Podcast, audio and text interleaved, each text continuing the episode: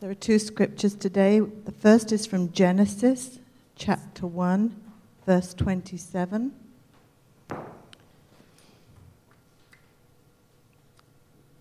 So God created man in his own image. In the image of God, he created him. Male and female, he created them. The second verse is from Matthew chapter 9, verses 35 to 38.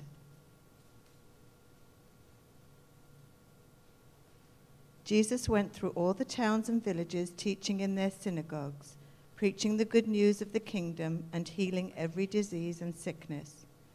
When he saw the crowds, he had compassion on them, because they were harassed and helpless, like sheep without a shepherd. Then he said to his disciples, The harvest is plentiful, but the workers are few. Ask the Lord of the harvest, therefore, to send out workers into his harvest field. May God add a blessing to his word. You may be seated.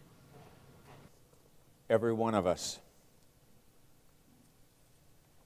When this devastating earthquake occurred, it has brought much to our minds, our hearts, and we find that we know more people than we knew before. We know people that are connected or directly there. And so in our scripture today, we talked about how each person was made in the very image of God. Well, what does that mean? How do I get my arms around the idea that we are made in the image of God, created that way? This is Sanctity of Life Month. And it's so appropriate that we focus on the Haiti disaster, but be reminded that Martin Luther King Day is tomorrow. Sanctity of life. The uh, born and the unborn, sanctity of life. At the end of the month, we're going to have a guest come to our service who works and deals with human trafficking, sanctity of life. And today we're going to focus on the sanctity of life for the people of Haiti. So, as we think about it, we realize that every one of us is precious to God. Every created being in the image of God. Now, in ancient times, the idea of image or some kind of a statue or image or, or idol uh, was supposed to contain the essence of the God that they, are, that they represented. So, if you looked at a stone idol of some sort or or statue, in essence, they believed there was something about that, the personality or the essence of that God that's represented inside that, inside that statue. Well, when God made us, He made us in the essence of Himself. We are not the same as God. We are not little gods. But God's work uh, was put into us, and His compassion and His attributes into every creature to be developed, to be encouraged, to be made whole. God's work was to be accomplished through His creation, that is, you and I. God made you and made me to accomplish His work on this earth. Well, He sure made us different, didn't He? I mean, look around. Here we are, a whole different complexity of people. And in the midst of that, He has given us tools. He made us with tools. He provided us, humankind, with the tools to do His will, to reflect Him, to, to be Him on earth. That's a tool that includes consciousness, self awareness, spiritual discernment, and compassion. That's a gift of God. He created us to be that way. We are stewards of God's attributes. We are His love in action. There's a book called Mother Teresa, A Simple Path. In the introductory paragraph, she, she is quoted and she says this I can tell you about my path, said Mother Teresa, but I'm only a little wire. God is the power. Talk to others, the sisters and the brothers and the people who work with them. Some are not Christians. Talk to them. You will know what it is when you see it. It is very beautiful. Hmm. So, what does he require of us? And what are his clear instructions for us to use these tools to fulfill his will? Are you a wire connected to the power? Are we the conduit by which God chooses to use in this world to deal with the question of suffering and the question of pain and the question of loneliness and isolation? Micah chapter 6, verse 8, a familiar passage, says it this way He has shown you, O man, O woman, O child, what is good. And what does the Lord require of you? To act justly, to love mercy, and to walk humbly with our God. You know what the greatest insult is? The greatest insult is not simply what we sometimes do as, as avoidance, uh, even meanness. The greatest insult is essentially apathy not taking any interest in anything or anybody, apathy. Not bothering to do anything about it, apathy.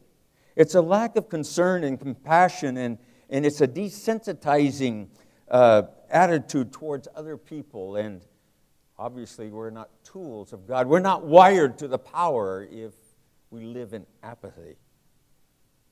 Sometimes it's hardening of the heart. George Bernard Shaw put it this way He said, The worst sin towards our fellow creatures is not to hate them, but to be indifferent to them. That's the essence of inhumanity. Hmm. Helen Keller, one of the most amazing human beings God ever created, and He truly created her the way He did.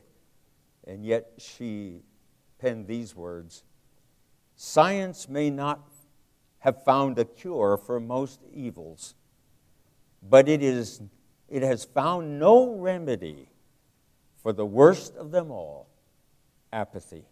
Apathy of human beings.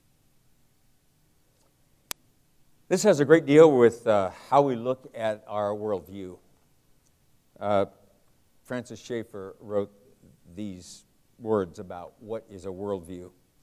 A worldview is the basic way an individual looks at life, the grid through which he sees the world. What's the grid that you see the world through? Well, let's take a look at how Jesus sees the world. Let's see how he addresses the question of apathy and indifference and uninvolvement. Let's see what he says. Now, if you go back to the idea of Genesis, that we're all made in the image of God, and that every human being is created in that very image, that every person on earth has some of the characteristics of God. I'm not suggesting that every human being is without the need of a Savior. We all are. But I am convinced that some of the characteristics of God are embedded in each one, whether they are a Christian, a believer, or not. There's something embedded in every human being. Some amount of goodness is given to all. And the Christian message is that when we give our lives to Christ in that redemptive power, that that goodness is amplified and then we become a new creature or a new creation in Christ, and the old things go away, and the new has come. There is no place for apathy to the Christian believer. It's an antithesis.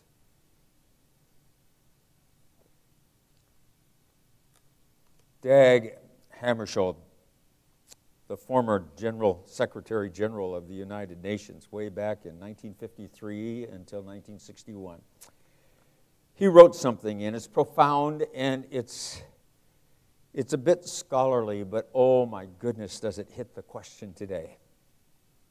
So I'm going to read it slowly. And track with me. He said this wonderful Christian man, one of the greatest statesmen the world has ever known. He said, At every moment, you choose yourself. But do you choose yourself? Body and soul contain a thousand possibilities out of which you can build many eyes. But in only one of them is there a congruence of the elector and the elected. Only in one of them is there that connection. Only one which you will never find until you have excluded all those superficial and fleeting possibilities of being and doing with which you toy out of curiosity or wonder or greed, and which hinder you from casting anchor in the experience of the mystery of life and the consciousness of the talent entrusted to you, which is your eye. Hmm. Jesus gives us a model of showing us how to live in the mystery of life and the consciousness of the talent entrusted to each of us, the new eye. So let me read that Matthew passage that Marilyn read in the message. Hear these words. Then Jesus made a circuit of all the towns and the villages. He taught in their meeting places, reported kingdom news, and healed their bodies healed their bruises and hurt lives. When he looked out over the crowds, his heart broke. So confused and aimless they were, like sheep with no shepherd. What a huge harvest, he said. How few workers on your knees. Pray for harvest hands. What a model. Pray for harvest hands. So let me kind of just give you three points that I think come out of that passage that apply to us today, and you can see where we're going because we're going to respond we're not going to be apathetic. None of us are. First thing I think Jesus said is that he saw the crowd. He opened his eyes and he saw the people around him and he saw what was evident. How often is it that we're blind to the people around us? so often it's off to the next whatever and we miss the opportunity to touch, see, feel, smell, give a greeting my favorite thing is to watch a child. Never miss the opportunity to look into a child's face. You'll find hope there. You may not find it in the adults surrounding you so much. You may not find it in the news or in the events of the day, but you'll find it in a child. Hmm. How often do we miss the hope? Jesus had eyes for the crowd, he saw who was there. He didn't walk the other way. He didn't cross the street to avoid someone. He didn't pretend that they weren't there. He was not an isolationist. It wasn't an option. He was aware of the world's needs because he paid attention to those around him. There was no apathy in Jesus, none at all. Let's look at another clip. And when we see this, I just want you to see, to attach. You're the wire. Attach to the power. And then we will find a way to use our hands for the harvest. Watch this.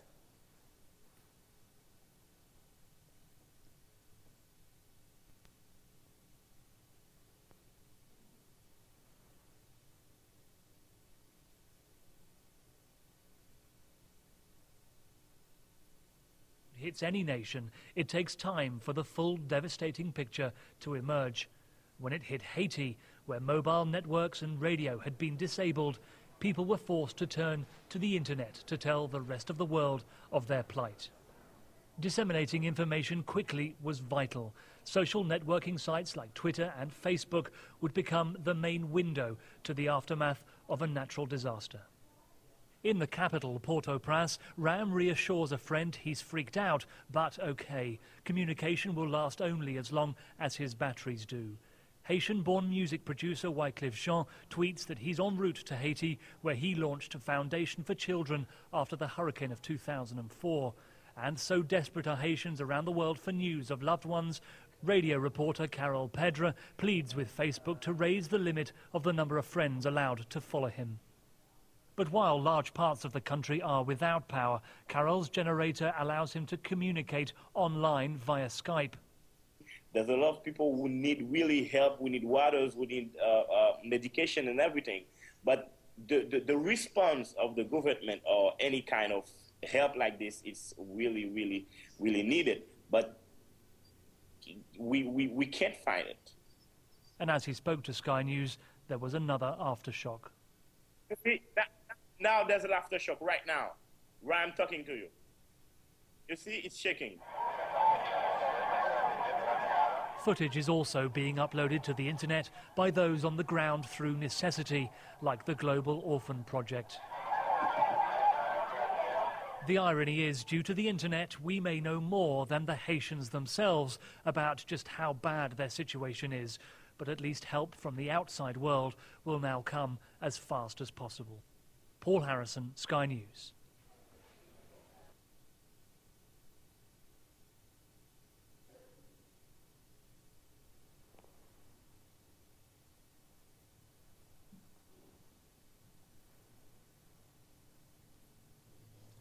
Jesus calls us out of our comfort zone to engage in the world community. The world is flat. No longer can we isolate ourselves, nor can we be separate from the rest of the world. 60% of the people of India have cell phones, but only 20% have refrigerators. Communication, conversation, connection. Jesus saw the world, he saw the crowd, and now we do too. And he calls us out of any comfort zone we have. Secondly, he felt compassion. He lowered his guard. He became emotionally vulnerable. Jesus did not go to a counseling class and learn that you're not to have transference in counseling. He didn't learn how to keep a distance from those that you worked with and, and to guard your heart that you might be overly laden with their emotional struggles or physical needs. He didn't take that course. He had no master's degree in family therapy. He broke the rules. He gave himself to those around him. The Greek word for compassion tells us some things. It's a, it's a strange word. And it really means bowels or intestines. So let me read you what Karl Barth, the great German theologian, said about Jesus' compassion and, and what that means. He said it this way He said, The term, referring to compassion, the term obviously defines adequate translation. What it means is that the suffering and sin of abandonment and peril of those men not merely went to the heart of Jesus, but right to his heart, into himself so that their whole plight was not his own, and as such he saw and suffered in it for more keenly than they did. It means that he took their misery upon himself, taking it away from them and making it his own. What a life of compassion. It's a verb, it requires action, it requires hands, it requires something on our part that is meaningful. It's more than a feeling or a moment, it's more than a passing crisis of world uh, attention. It's a life changing event. It's a gut wrenching feeling in which we empathetically identify with the brokenness of another person. It's more than a moment. So Jesus showed us what compassion was. Right to the very center of who he was, into his intestines, into his bowels, into his very nature, he took that on, and he does that for you and me. Isn't that amazing? Third thing that I think comes out of that passage Jesus taught in the synagogues. He preached the good news of the kingdom. He healed the diseases of those that were around him and their sicknesses. And there was no human condition that he did not respond to with compassion. Today, open your heart. Ask Jesus to put a new compassion into your soul. Ask Him to put a sustaining compassion. Try to see these clips through a Christian worldview, that is, through the eyes of Jesus. Let the image of God be reflected in what you see. For God is calling every one of us to take action today. The question is not so much whether enough material, dollars, or help gets to Haiti. Very important. But that's not the real question. Because there will always be these crises worldwide and even in our own communities. The real question is how can I be a child of God and not respond? Hmm. How can it be that something like this could happen and I cannot be, would not be a part of the healing hand? The wire that connects to the power, a source of something that comes from me that is very deep and personal and given to another that I've never met. We were made in the image of God.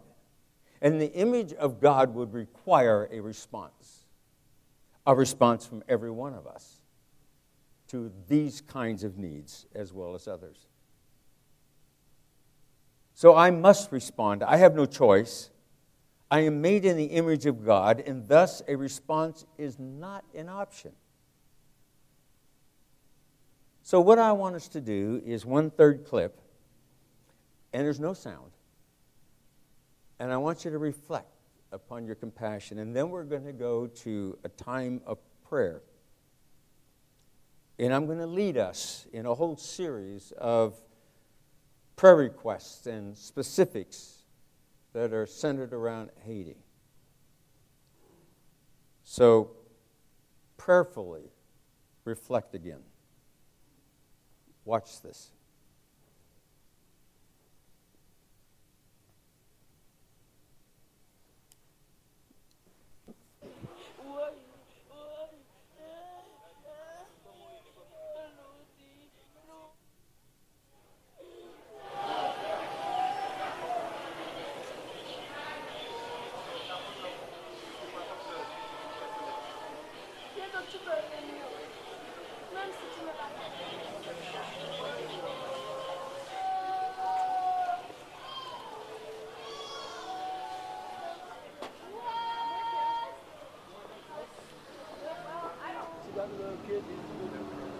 Everything.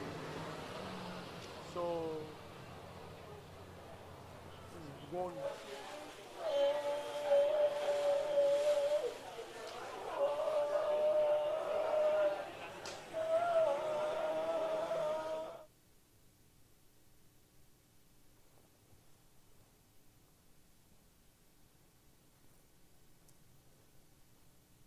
Serendipities occur from time to time, and there's a young lady in our congregation this morning. Her name is Ruth. She is uh, from the from the Swanson's relationships, and her grandfather and grandmother, Ruth, uh, I'm sorry, and, uh, uh, Hess and Lucy uh, Hudson are in Haiti now and have not been heard. They're missionaries there. Don't know. And Ruth is here, and I've asked her to come.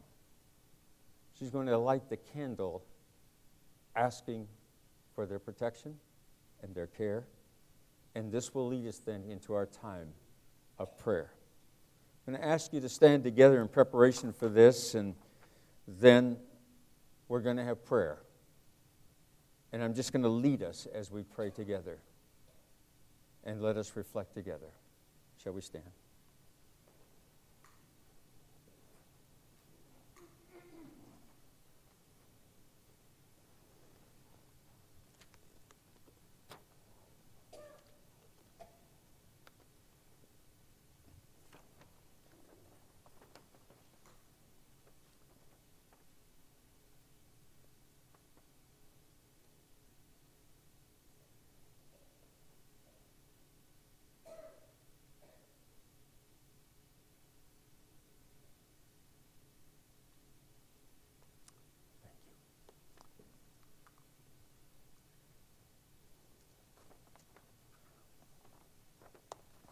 Let's just set our hearts. Those of you that would like to come and just kneel at the front of the church during this time and be reflecting on our own response, remain where you are. But I received a list of critical needs. Jesus would take the time to embrace every one of them, wouldn't he? And that's what we'll do this morning. So come and kneel or stay where you are, but this is a time when our prayer and our focus is on others. And through that, may we find ourselves the true I that connects with the God of our creation and the love of Jesus.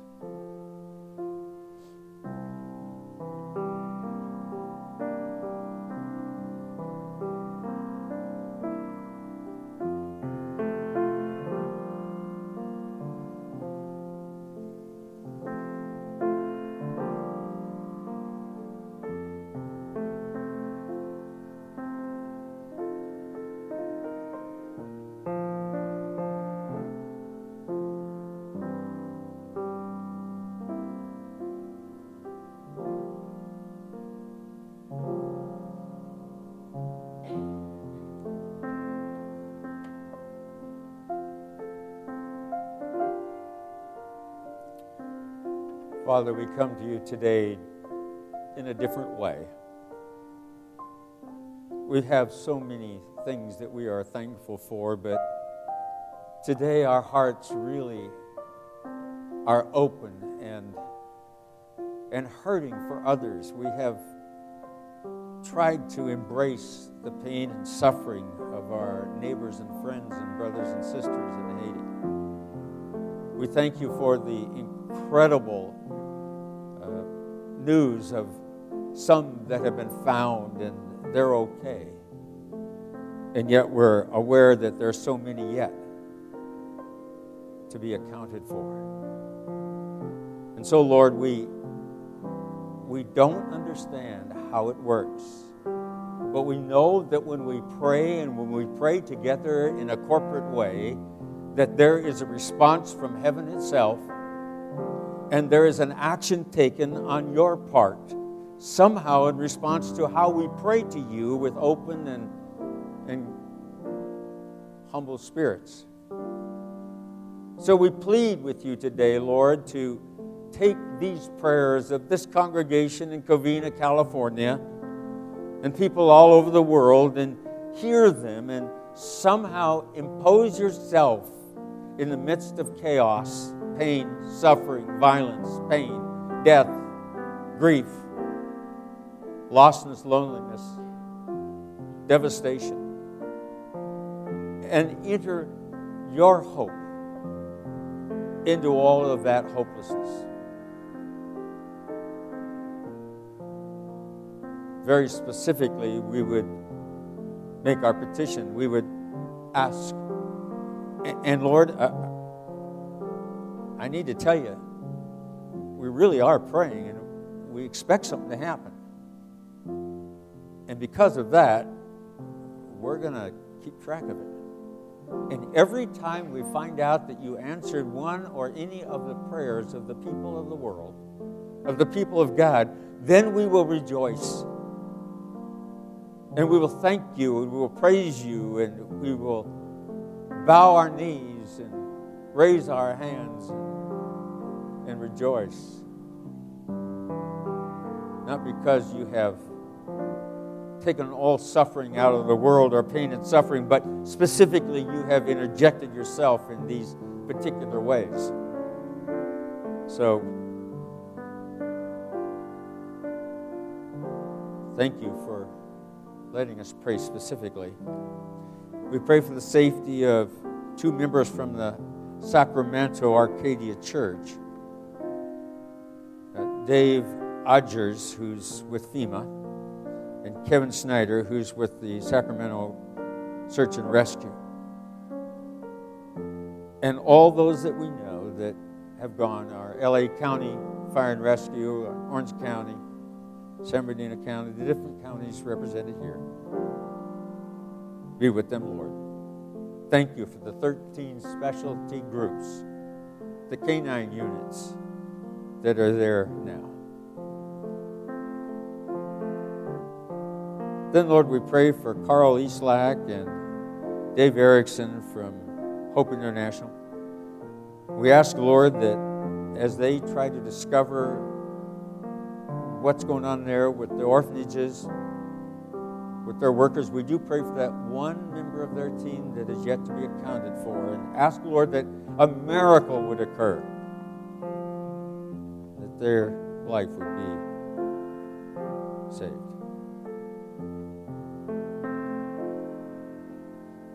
Lord, we pray for the 150 children that Hope for Children represents that are still missing.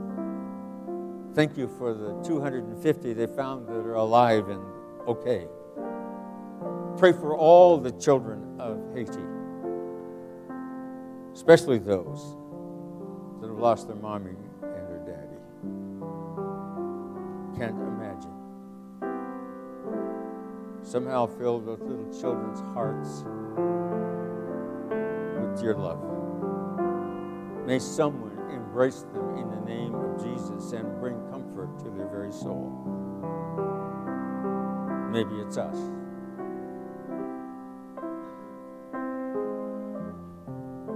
Pray for the college teams that were already there and the Wesleyan workers and the world workers from all the different churches in the world that that are there.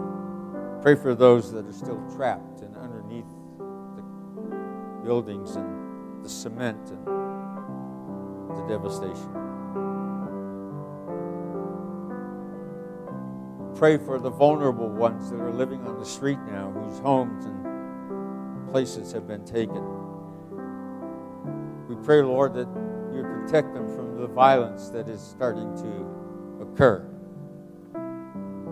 that those that would take advantage of the devastation, that their heart would be convicted and they would recognize that this is wrong and that the heaviness of conviction would change the course of events in their lives. They would turn from evil to good.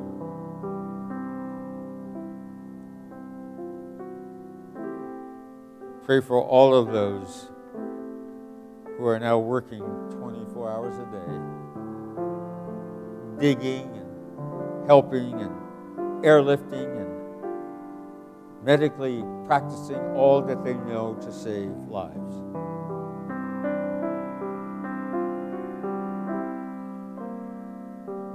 We pray, Lord, for communication so we can know better how to pray and how to give. We pray for 106 pastors of Wesleyan churches, and then a thousand more of Christian churches. Pray for those pastors as they lead their people and bury their dead. And bring peace. Read the scriptures and bring hope again to the hopeless.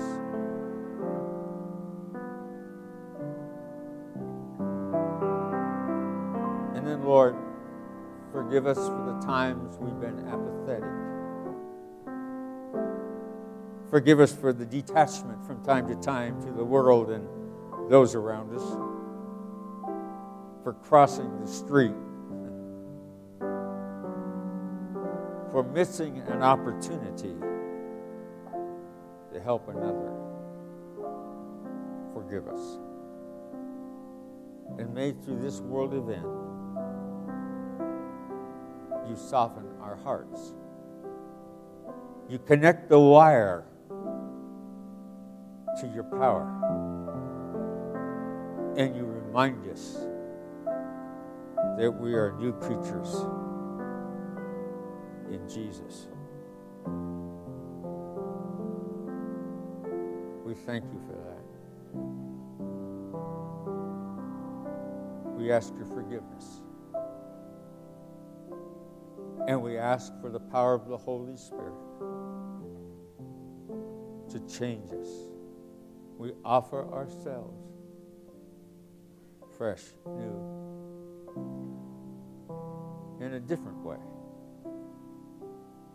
Because we want to live in the image